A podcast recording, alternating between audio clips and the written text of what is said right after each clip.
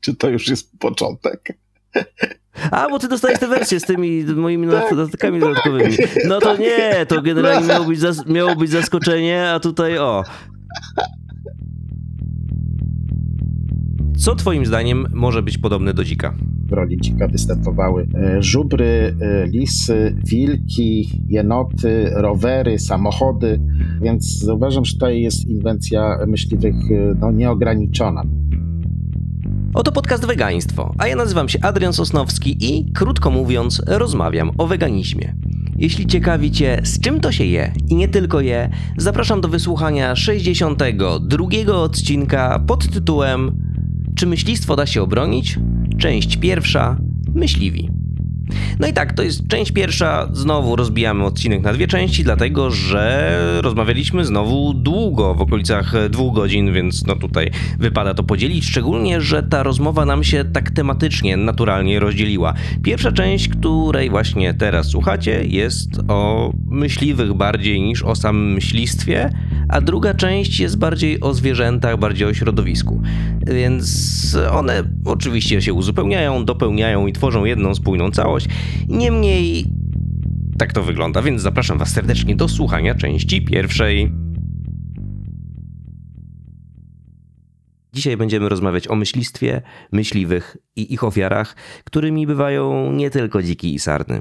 Jest ze mną ktoś, kto o zwierzętach wie znacznie więcej ode mnie, biolog, zoolog, pracownik Zakładu Biologii Ewolucyjnej i Ochrony Kręgowców na Wydziale Nauk Biologicznych Uniwersytetu Wrocławskiego, aktywista na rzecz praw zwierząt, działacz społeczny, dr Robert Maślak. Robercie, witam cię serdecznie w wegaństwie. Dzień dobry, witam wszystkich. Jak sądzisz, jeżeli wyjdzie nam odcinek antymyśliski, a no myślę, że jest taka szansa, to będą nas potem hejtować w sieci? No, myślę, że tak, dlatego że każde naruszenie, każda próba naruszenia interesów tego lobby myśliwskiego, no tak działa, e, działa na, na to środowisko i na pewno coś znajdą. No, y, to jest zresztą takie dość zabawne, że, że myśliwi tacy aktywni w internecie, no wyszukują często jakichś takich drobiazgów, na przykład użytych słów, wypowiedzi, które nie pochodzą z ich języka łowieckiego, do właśnie zdyskredytowania oponentów. Więc ja może na początku od razu powiem, że ja zupełnie świadomie i z rozmysłem staram się nie używać tej terminologii myśliwskiej. E, po pierwsze, dlatego, że ona często wprowadza w błąd, y, bo wiemy, że farba to jest farba, a nie, że farba to jest krew. E, I też e, używanie tej terminologii jest w pewnym sensie taką zgodą na, na, na, na jakby istnienie w tej przestrzeni jednak myśliwskiej. To znaczy, dla mnie mm, nie ma łani i byków jelenia, y, y, czy, ko, czy kozła sarny, tylko po prostu jest samiec i samica. Więc ja jakby użyłem określeń biologicznych, a nie y, myśliwskich, chociaż trzeba się zgodzić, że przynajmniej część z tych określeń weszła jakby no, dosyć trwale do takiego języka potocznego. Ale myślę, że że, y, że ten hejt jakiś tam, y, tam będzie, ale no, mnie on nie przeraża. Oczywiście, że mhm. myśliwi również starają się czasami wytaczać jakieś sprawy sądowe, ale część przynajmniej z nich,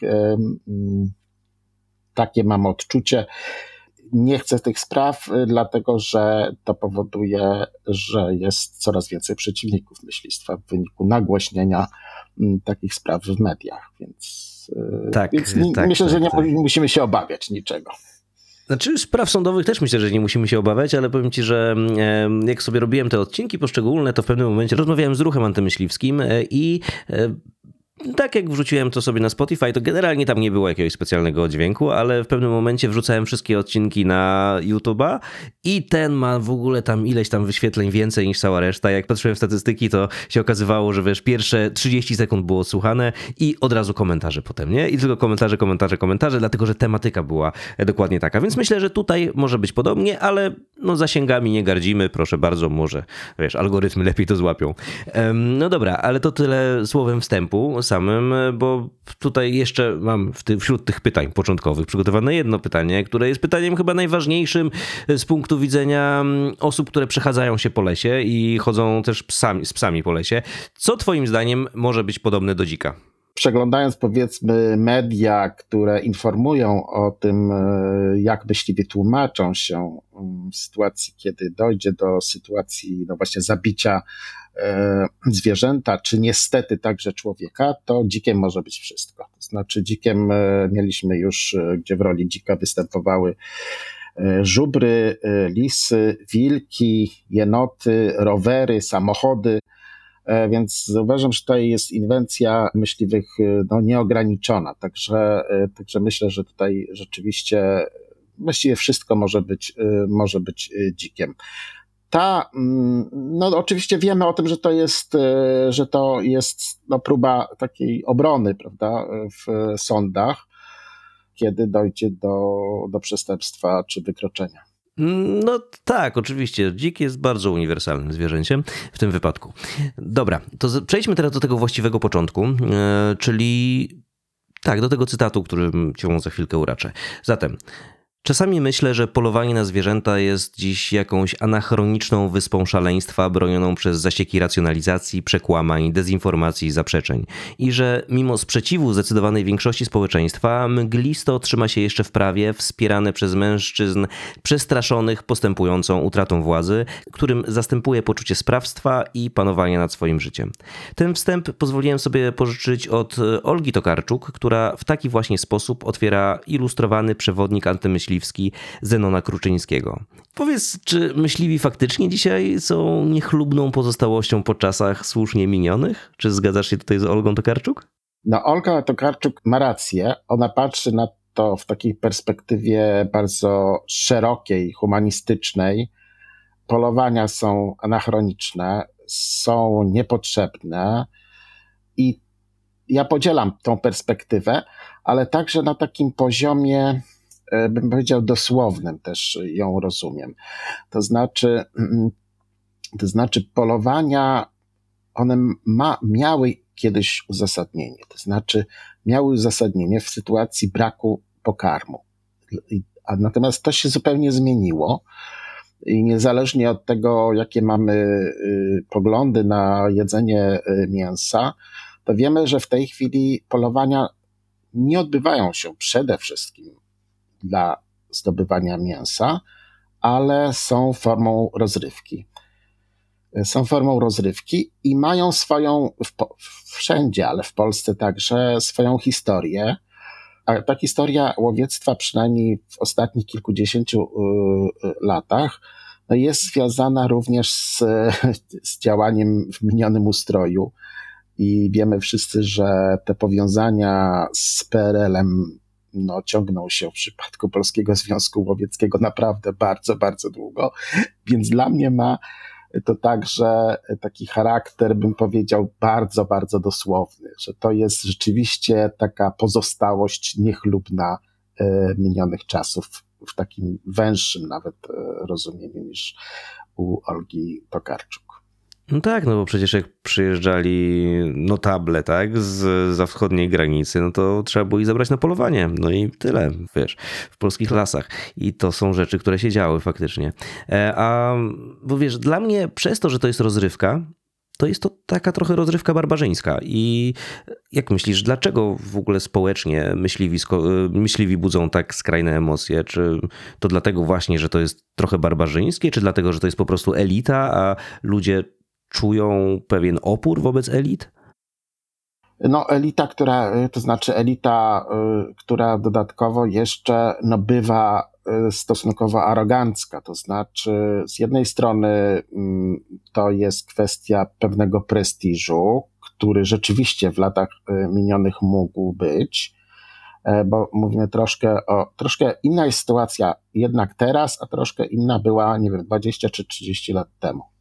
A więc e, mm, e, to jest także pewien status społeczny. To znaczy, nie wiem, jeżeli w, zwłaszcza w mniejszych miejscowościach, ale nie tylko, e, ktoś był na jakimś wyższym stanowisku, we władzach na przykład, to bardzo często polował. Mm, nawet jeśli, nawet nie polował, po prostu należał do Związku Łowieckiego, pokazywał się z myśliwymi. To była, ta, to była taka rozrywka elit, właśnie rzeczywiście. No bo do tej pory, prawda, no wiem, sprzęt, prawda, służący do polowań, broń, no jest również droga, więc również ten status materialny a więc był bardzo, e, jakby była bardzo władza połączona i w, w dużym stopniu jeszcze nadal jest. Mm, władza właśnie z polowaniami, z spotkaniami, z relacjami, które się nawiązuje w, takie, w czasie takich polowań.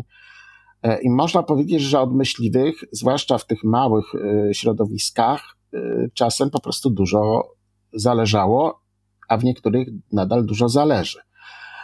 E, no i to, o czym mówiłem, to znaczy z powodu pewnej przeszłości mocno związanej z PRL-em, no to jest e, Polski Związek Łowiecki, no bo to jest ta organizacja jedyna, która skupia mm, myśliwych w Polsce. Ona ma pewien wyjątkowy status. No jest trochę takim dinozaurem, prawda, który, e, który nie wyginął z upadkiem minionego ustroju. I też no, y, te wpływy, które są w takich środowiskach lokalnych, które są mi dosyć dobrze znane, no są dosyć jednak y, silne i trochę takie paraliżujące, dlatego że spotykam się z sytuacjami, kiedy mamy do czynienia z nielegalnym polowaniem w takich społecznościach. Y, wszyscy wiedzą, kto, to, kto w tym polowaniu uczestniczy. E, a mimo to ludzie jakby no, boją się zgłaszać, nie wiem, tego na policję, na przykład takich sytuacji, ponieważ e, wiedzą, że poluje burmistrz, poluje komendant policji, a czasem poluje też ksiądz. Więc, więc to, to jest pewien problem w takich małych środowiskach, że, że po prostu nikt się nie sprzeciwia bojąc się represji, które, które mogą go spotkać. I mm, to ma swoje konsekwencje. To znaczy, to ma takie konsekwencje, że co prawda te, ci myśliwi działają bezkarnie nadal, ale ich e, się po prostu nienawidzi. Nienawidzi się po prostu za to, że, że, ta, że, że przez to wytwarza się taka sytuacja właśnie, takiego, sytuacja takiego dyskomfortu pewnego. E, więc trochę, y, trochę takie tło, zwłaszcza w tych y, lokalnych społecznościach jest. Zapewne inne y, emocje trochę są, z, są wyrażane przez przeciwników myślistwa w dużych miastach, którzy być może nie spotykają się tak bezpośrednio z tym. Może częściej tutaj są jakieś względy również no, takie etyczne, brane pod uwagę. E, może nie, nie ma tutaj jakiejś, e, nie wiem, zawiści, zazdrości, czy, czy nie ma tego strachu też przed, e, przed nie wiem, aktywnością na przykład taką antymyśliwską, prawda? Wiemy, że powstało sporo grup, które się sprzeciwiają temu. No, także mm, te emocje są, są na różnym tle ale wydaje mi się, że taką emocją, która w ludziach, tak patrząc e, na tym, co dzieje się w social mediach, że taką emocją dominującą jest jednak to, że um, myśliwi zabijają dla przyjemności. Oni się oczywiście przed tym bronią, wskazują na te różne swoje argumenty, ale jednak e, jesteśmy skłonni e, zaakceptować nawet zabijanie zwierząt, ale nie jesteśmy w stanie zaakceptować zabijania zwierząt dla przyjemności. To jest trudne, no bo w końcu rzeźnik e, nie umieszcza na Facebooku, prawda, swoich, e, swoich zdjęć Trofeów, z rzeźni. Tak. E, I zabijanie, zabijanie zresztą to jest również zwierząt, to jest pewnego rodzaju tabu, prawda? No, w różnych społecznościach też takich funkcjonujących w różnych częściach świata no, czasem zabijanie nawet zwierząt takich no, gospodarskich oddaje się, nie wiem, no, nie wiem, na Nowej Gwinei kobiety na przykład opiekują się świniami, ale zabijają je mężczyźni, bo to jest taka no, nieczysta praca uznawana, czy nie wiem, czy nawet rzeźnicy w Japonii, chociaż y, no, jest to społeczeństwo takie już e, nowoczesne, to y, no, nie cieszą się jakąś szczególną estymą, bo to są osoby, które mają kontakt ze śmiercią Więc mhm. wszędzie no, to jest pewne tabu. Y, natomiast myśliwi e, pokazują, pokazują pewnego rodzaju radość z zabijania, prawda? To znaczy cieszą się, jak oni mówią, ze wspólnych spotkań, e, rozmów e, towarzyskich i tak dalej, no ale jednak... Tak, z kontemplowania jakby, natury, nie? Tak, Bo przecież tak, o to tak, chodzi. Tak, w centrum jakby stoi jednak to zabijanie, znaczy to wszystko, co jest wokół, te rytuały, one jakby służą załagodzeniu, wyjaśnieniu tego zabijania, są usprawiedliwieniem pewnym tego zabijania, y, są, no są, to, to wiadomo, że wszystkie takie złe czyny, no jeżeli się obudujemy jakimiś y, skomplikowanymi rytuałami, tak jak oni mają, to, y, to można powiedzieć, że zmywamy w pewien sposób winę, prawda? Tam wkładają y, dzikowi gałązkę do pyska i tak, tak dalej. Tak, tak, no właśnie, bo o, oni mówią, że to jest dziedzictwo kulturowe, wiesz, że to jest tradycja, właśnie kontakt z naturą i tak dalej, i tak dalej, i tak dalej. Ale jeżeli zaczniesz dekonstruować to właśnie to, co oni tworzą, tę rzeczywistość, którą oni tworzą, to się okaże, że e, bez tego wszystkiego jakby myślistwo dalej jest myślistwem, ale bez zabijania już niekoniecznie, nie? Więc tak, zabijanie jest jakby w tak. centrum, tak, nie? Tak, to, jest, to jest absolutny klucz. To znaczy śmierć zwierzęcia, e, położenie tego zwierzęcia to jest absolutnie, absolutnie najważniejszy element i wszystko się kręci wokół, wokół tego, tego momentu, też tej emocji związanej z, z tym zabijaniem. No dokładnie, ludzie, dokładnie. Po prostu bardzo wiele osób tego nie akceptuje, chociaż sami, nie wiem, jedzą mięso i, yy, i nawet nie są przeciwni zabijaniu zwierząt jako takich, ale to jest bardzo trudne yy, naprawdę dla dużych rzeczy społeczeństwa, żeby zaakceptować jakby zabijanie dla przyjemności. A do tego się jednak sprowadza. Oczywiście, że można tam niuansować, ale jakby tak, yy, to, do tego się rzeczywiście to sprowadza y, myślistwo po prostu do zabijania. Myśliwi nie chcą tego przyznać, to wiemy. No, wiadomo, wiadomo. Ale ta myśl społeczna też trochę ewoluowała i mam wrażenie, że w ostatnich latach nagonka, powiedzmy, na myśliwych jest trochę większa, ale też dlatego, że no media coraz chętniej podchwytują różnego rodzaju właśnie wypadki na polowaniach, e, omyłkowe sprawy. Zdarza się, że wiesz, że e, ktoś poszedł z psem, a myśliwy tego psa ustrzelił. I to zdecydowanie myśliwym nie pomaga, nie? E, tak, no zdecydowanie tak. No myślę, że też rozwój internetu. Pamiętajmy, że jakby mm, Prze, bez, przed internetem no byliśmy skazani jednak na, na te media, powiedzmy na telewizję radio, gazety, a jakby internet dociera wszędzie, dużo szerzej i też jakby mm, pojawiają się no różne idee, to znaczy obok siebie istnieją różne, e, różne idei, różne systemy etyczne i możemy się przyglądać tym systemom etycznym innych osób. I to oczywiście e, to postrzeganie myśliwych e, zmienia się w społeczeństwie. Ja myślę, że nawet jeżeli popatrzymy tak y, na Europę, to myślę, że nawet Polska jest tutaj w jakimś elicie w tym sensie, mhm. że myśliwi w Polsce mają trudniej niż myśliwi we Francji czy w Norwegii, gdzie, gdzie też jest ich więcej. To jest jakby inna sprawa, prawda? Ale jakby wydaje mi się, że w Polsce jednak y, mm, duża część społeczeństwa po prostu nie, nie akceptuje myśli Ale też oni na to takiego. intensywnie pracują, żeby tak się działo i wiesz, to, że często nadużywają alkoholu na polowaniach, że w ogóle, e, wiesz, ta tradycja wiąże się z piciem gdzieś tam, e, to, to też zdecydowanie im nie pomaga, nie?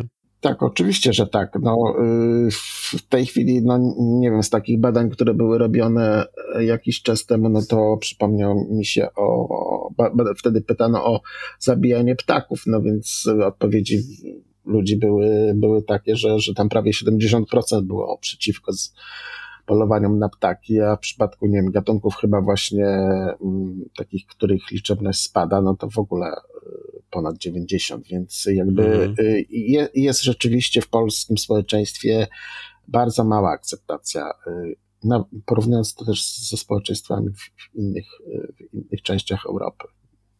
No, no, no, wiesz co, ja pracuję w ogóle w branży outdoorowej my zajmujemy się sprzedażą różnych tam ciuchów turystycznych i takich rzeczy i jest taka marka, która sprzedaje e, bardzo dużo rzeczy górskich i tam ogólnie takich, wiesz, e, właśnie dobrych nabiwak i tak dalej. Mają też kolekcję e, myśliwską. No i tak jak we wszystkich krajach skandynawskich na przykład idzie to wszystko świetnie, to w Polsce nie ma sklepu, który chciałby to sprzedawać, przynajmniej w dużym zakresie, ewentualnie jakieś pojedyncze rzeczy. I to też, wiesz, to też o czymś świadczy, nie? że sklepy po prostu boją się wykorzystać tego typu, tego typu kolekcje. No właśnie, ale czy myślistwo może być w ogóle intratnym biznesem, czy możemy mówić o myślistwie jako o miejscu, o, miejscu, o aktywności, na której można w jakiś sposób zarobić? Mm, tak, tak, y, zdecydowanie y, można zarobić. Co prawda, z punktu widzenia takiego y, pojedynczego myśliwego, być może, że nie są to jakieś kokosy, ale w, w skali kraju, no Polski Związek Łowiecki, czy też jakby suma tych do koła łowieckim, troszkę jest tak, że to zrzeszenie, tak jak powiedziałem, jest szczególne, Polski Związek Łowiecki. Każde koło łowieckie ma, to jest oddzielny podmiot prawny, zrzeszony w PZU, ale suma jakby dochodów rocznych, no to jest ponad 300 milionów. Także oni zarabiają. E, i, i, to są spore pieniądze. Poza tym e, też e, jest taka kwestia, że oni jeszcze tu tu właśnie widać ten związek, bo o ile ja jakieś nie, nie mam jakiejś obsesji związanych z PRL-em specjalnie, to yy, i z, nie wiem, ze służbami bezpieczeństwa i tak dalej, dobra, okej, okay, było, yy, to minęło, było to niedobre i tak dalej, ale bez roztrząsania o tyle, yy, ponieważ PZE jakby pozostał, on tak jakby nie, ja bym powiedział tak, on nie zauważył, że ustrój się zmienił. I tak pozostał przez 30 lat, prawda, w ostatnich dopiero latach tam zmieniono szefostwo, bo to była, to była naprawdę po prostu taka agentura na czele, y, że, że szkoda gadać, ale y, jakby pozostał, ale pozostał też z majątkiem. I oni mają budynki. Mhm. E, prawda, nie tak dawno na jednym z portali myśliwskich y, padła taka informacja, że trzeba sprzedać budynek z tego co pamiętam, za 26 milionów, bo zbliżają się wybory. Mm, e, więc okazuje się, że Polski Związek Łowiecki jest też partią, e, skoro chce startować w, wyborach. No ale tak naprawdę chodzi o e, oczywiście o to, żeby korumpować polityków, to znaczy lobbować, prowadzić taki, taki lobbying na rzecz myślistwa, bo no, przez cały czas coś tam się w tym parlamencie gotuje w sprawach również myśliwskich i, i rzeczywiście jest tak, że, że oni próbują się bronić i mają pieniądze, głównie, główne dochody e, pochodzą z polowań, przede wszystkim dewizowych. To jest naprawdę bardzo intratny biznes, ale także no, ze sprzedaży, tak mniej więcej jedna trzecia, no, to jest ze sprzedaży po prostu E, tego mięsa e, głównie. Mm, więc, e, więc to są czasami bardzo duże sumy. No, są takie zwierzęta, gdzie no, handel trofeami, prawda, głównie na, na zachód, no to jest intratny bardzo biznes.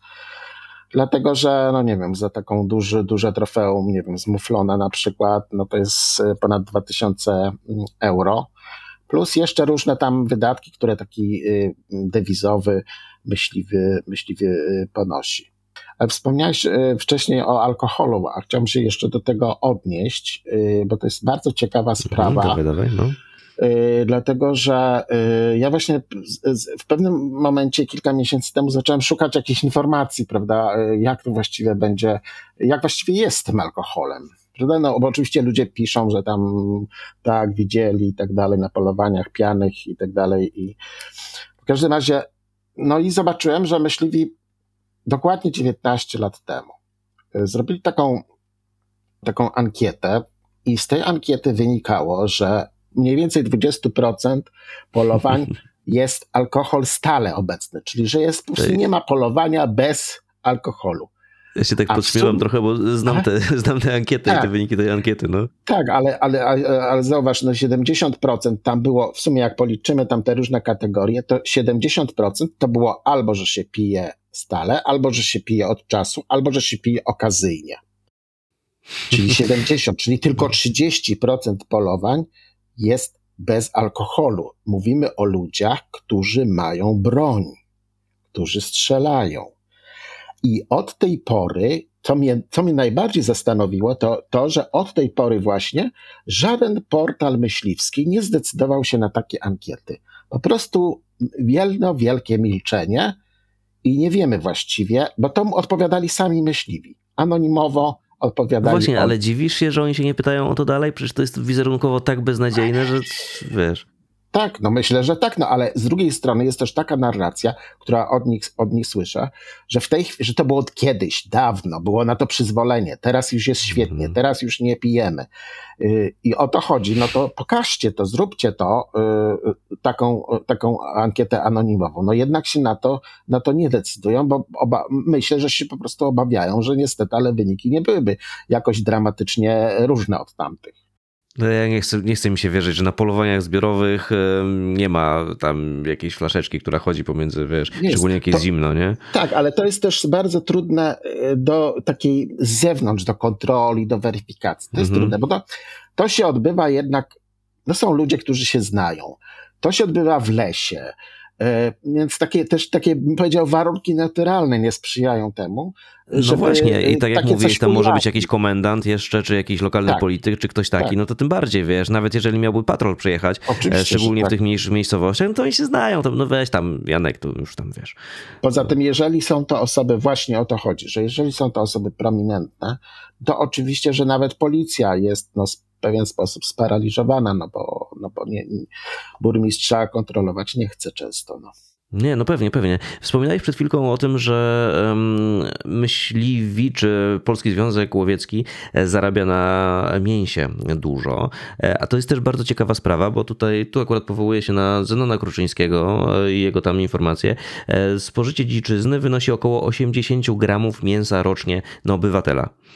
No to jest no, nic, nie? W sensie to jest... Tak tak, tak że gdyby tego nie było, to nikt, znaczy nikt przeciętny Kowalski by tego nawet nie zauważył. Tak, bo to należy dołożyć do tych zysków dewizowych. W takim sensie, że to jest głównie na eksport, prawda? Więc e, są myśliwi, którzy przyjeżdżają i za to zapłacą za polowania, a nasi myśliwi polują de facto dla konsumentów zagranicznych. No część od, od, oni też e, dla, zachowują dla siebie, ale jakby no zarabiają głównie na tym, e, na tym eksporcie, prawda? Mhm. Chociaż mam w rodzinie gdzieś tam e, no sporo myśliwych, to też jest dość ciekawa sprawa, no mam e, i no powiem ci, że no jak się tam przychodzi na obiad, to jest dziczyzna po prostu i to w ogromnych ilościach, nie? Ale to też są ludzie, którzy no tutaj czy oni będą tego słuchać? Nie, nie będą tego słuchać. To są ludzie, którzy, którzy uważają się, się za lepszych po prostu od wszystkich i z tym się wiąże dużo różnych jeszcze rzeczy naokoło, nie?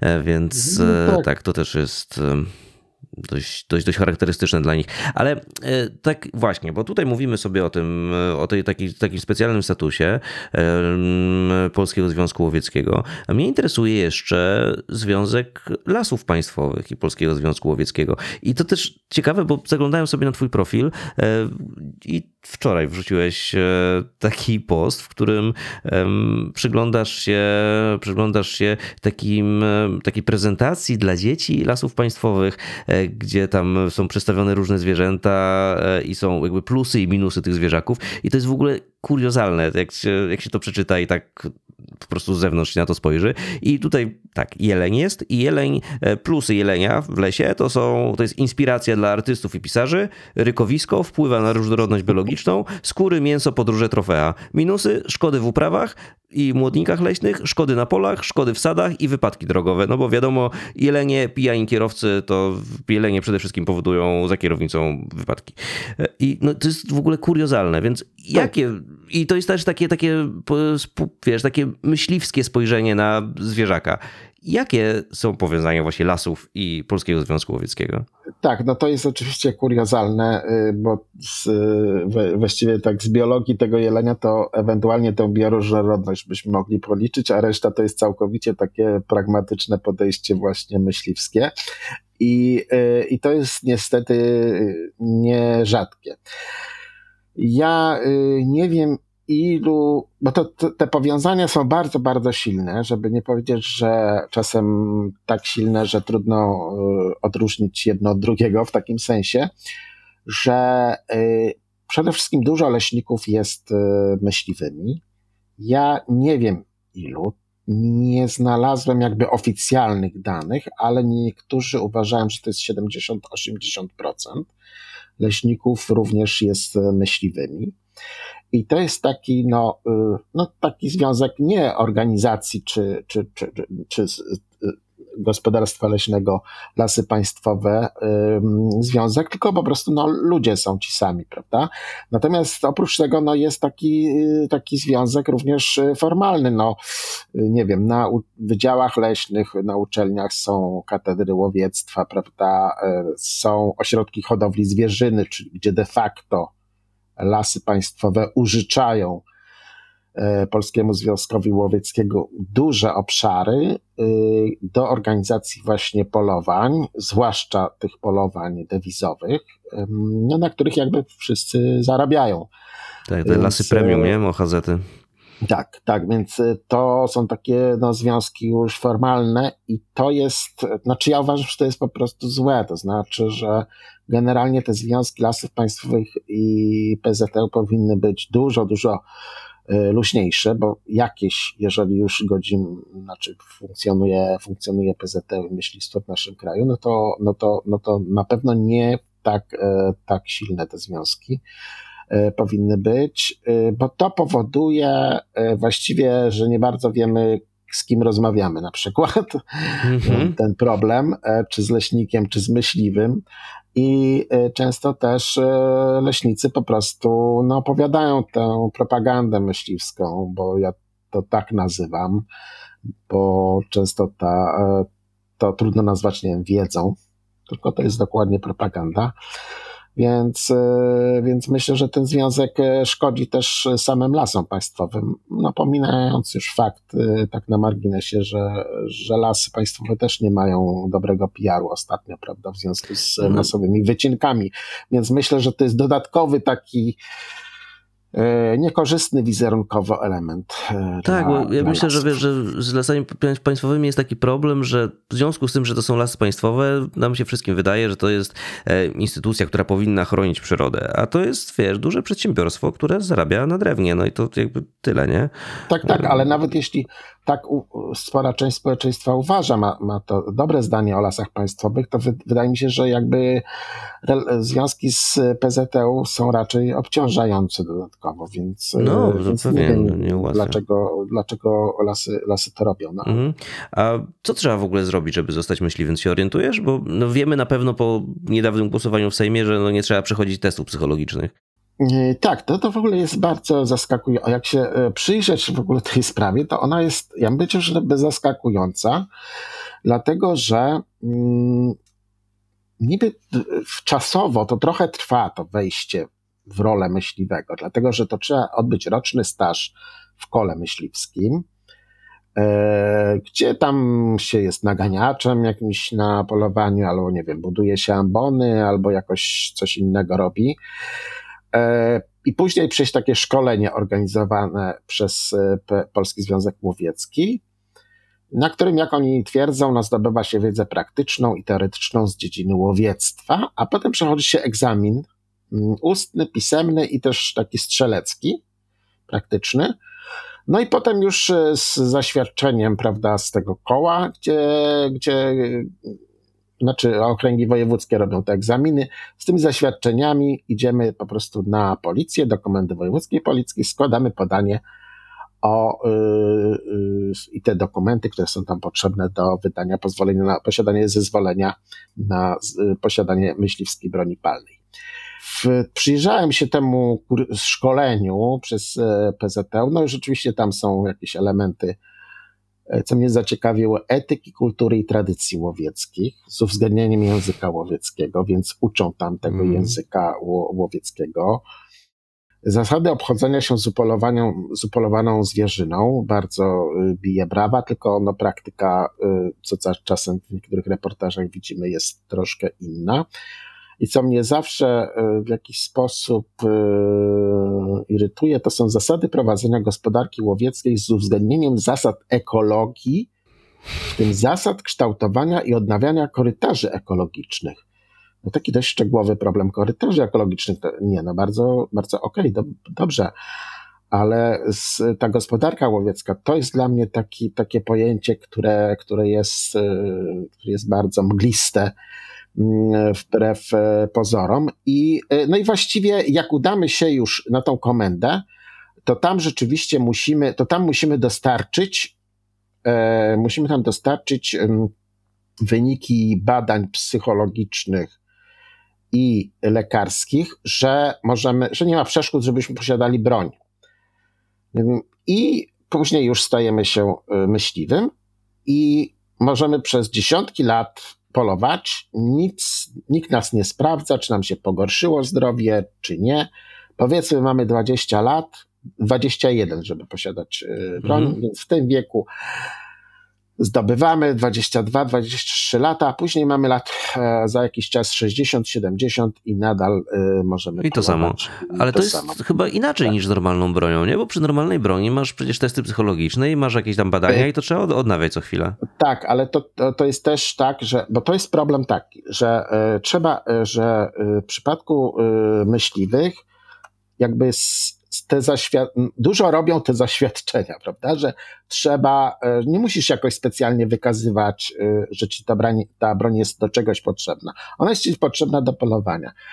I ty dostarczasz zaświadczenie lekarza czy psychologa, którego sobie wybierzesz. Którego sobie wybierzesz. No możesz wybrać sobie myśliwego. Prawda? E, pamiętajmy, że przez rok ten rok tego stażu to jest nauka, ale to jest też wchodzenie w takie środowisko. Zresztą sami myśliwi to przyznają. To jest wejście w środowisko lokalne myśliwych, czyli tego koła łowieckiego. To jest udział we wspólnych biesiadach, to jest jakby takie, takie socjalizowanie się z innymi, prawda?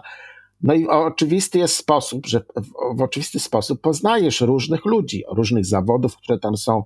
Więc tworzy się taka, bym powiedział, rodzaj pewnej subkultury, który no wzajemnie się będzie oczywiście popierał w takich sytuacjach. I to jest niepokojące. Natomiast te badania, które zaproponow zostały zaproponowane, które nie wiadomo, czy będą, czy ich nie będzie, e, a w których losy się ważą w parlamencie, to są, lata, to są badania, które no, y, musiały być przeprowadzone przez y, jednostki, y, przez lekarzy wyznaczonych czy przez psychologów a nie takich, których sobie sami wybieramy, prawda? Y, czyli takich, którzy no, według jakiejś określonej procedury te badania przeprowadzają. I to rzeczywiście takie badania no, co kilka lat, y, no, moim zdaniem, powinny, powinni myśliwi prze, przechodzić.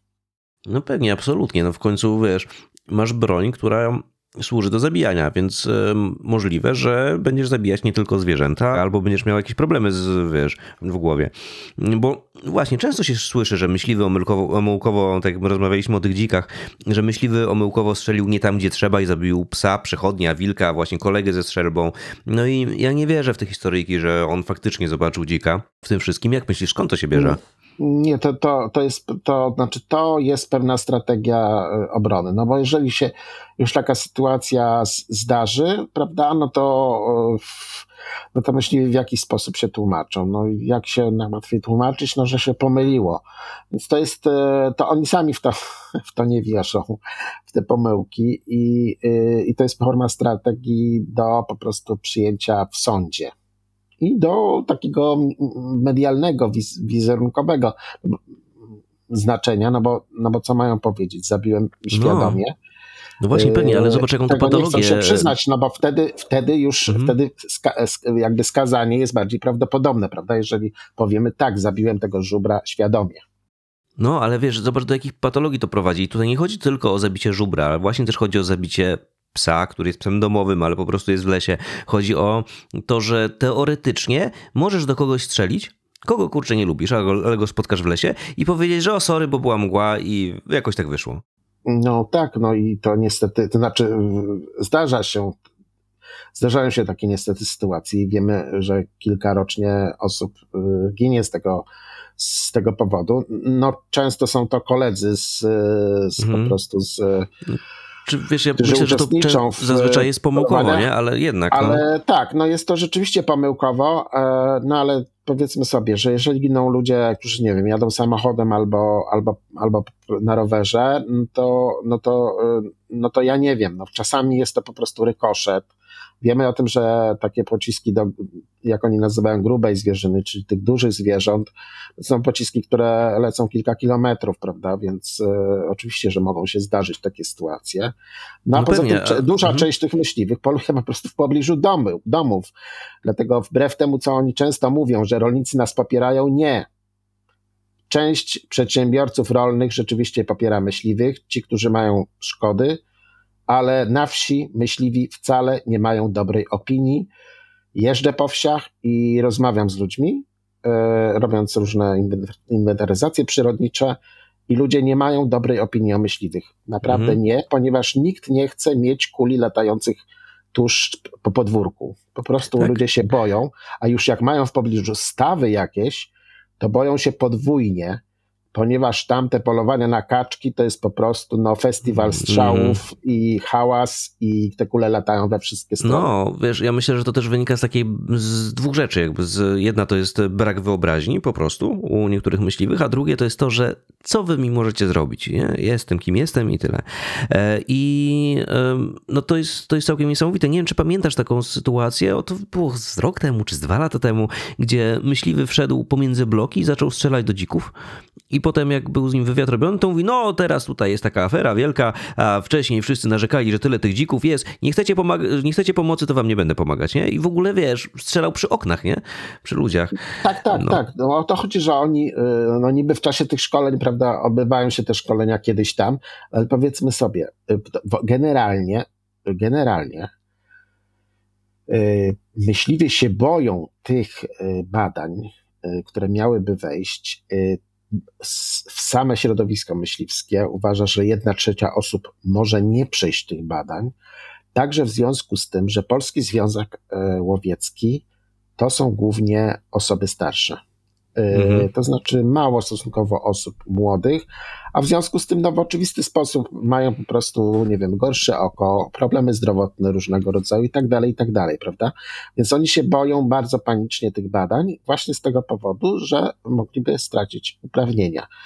Yy, I po prostu rzeczywiście, no, no, no, no, no i popatrzmy teraz tak, oni z jednej strony mówią, no stracimy uprawnienia, kto będzie polował? Patrzcie, rolnicy No. będziecie mieli jeszcze więcej dziku. A z drugiej strony, no, no jak, mamy dopuszczać do, do osoby z bronią, które, nie, które po prostu są niebezpieczne? No tak, tak, tak, tak, tak, oczywiście. W ogóle narzekamy sobie na tych, znaczy narzekamy, no mówimy sobie o tych myśliwych w taki sposób trochę niepochlebny, ale no to jacy są myśliwi i co oni robią, to jest jedna rzecz, znaczy w sensie jak się, jak się zachowują, to jest jedna rzecz, ale druga rzecz to są te wszystkie aspekty przyrodnicze, o których powinniśmy tutaj, tutaj powiedzieć. I może zacznijmy sobie od samych ptaków w tym wypadku, no bo po pierwsze, bo wiesz, ja rozumiem, że duża zwierzyna jest taka, że ją tam jesteś jeszcze w stanie no i dobra, postawimy sobie kropkę w tym miejscu. Na ten tydzień to już wszystko. To była pierwsza część, ta, która bardziej skupiała się na myśliwych, a druga część, ta, która bardziej będzie skupiała się na ekosystemie i na zwierzętach, będzie już w najbliższy poniedziałek. Mam nadzieję, że ten podział nie jest dla Was jakiś taki bardzo męczący, tylko raczej powoduje, że wyczekujecie e, tego, co będzie w tym tygodniu następnym i mam nadzieję, że po prostu ten odcinek Wam się podobał i drugi też Wam się będzie podobał. One razem oczywiście tworzą jedną pewną, zamkniętą całość, więc dajcie znać e, w komentarzach na Instagramie, na YouTubie albo nawet na Spotify, bo tam też można te komentarze zostawiać, e, czy Wam taka formuła odpowiada, czy Wam nie odpowiada. Jeżeli nie odpowiada, to będziemy coś tam myśleć w przyszłości. E, No i tyle. Zaglądajcie w te społecznościówki i do mnie, i też do Roberta Maślaka, bo tam dużo ciekawych rzeczy się dzieje. No i już, słyszymy się w najbliższy poniedziałek w części drugiej.